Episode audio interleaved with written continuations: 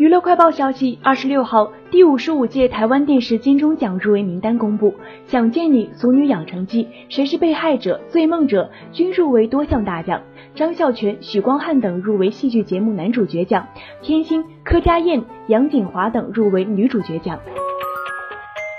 娱乐快报消息，八月二十六号，Lady Gaga 在社交平台晒出一张泡冰岛的照片，为迎接即将到来的 VMA 颁奖典礼表演做准备。照片中，他戴口罩遮面，坐在充满冰块的浴桶中，举起双手比摇滚手势，直视镜头，眼神凌厉，气势十足。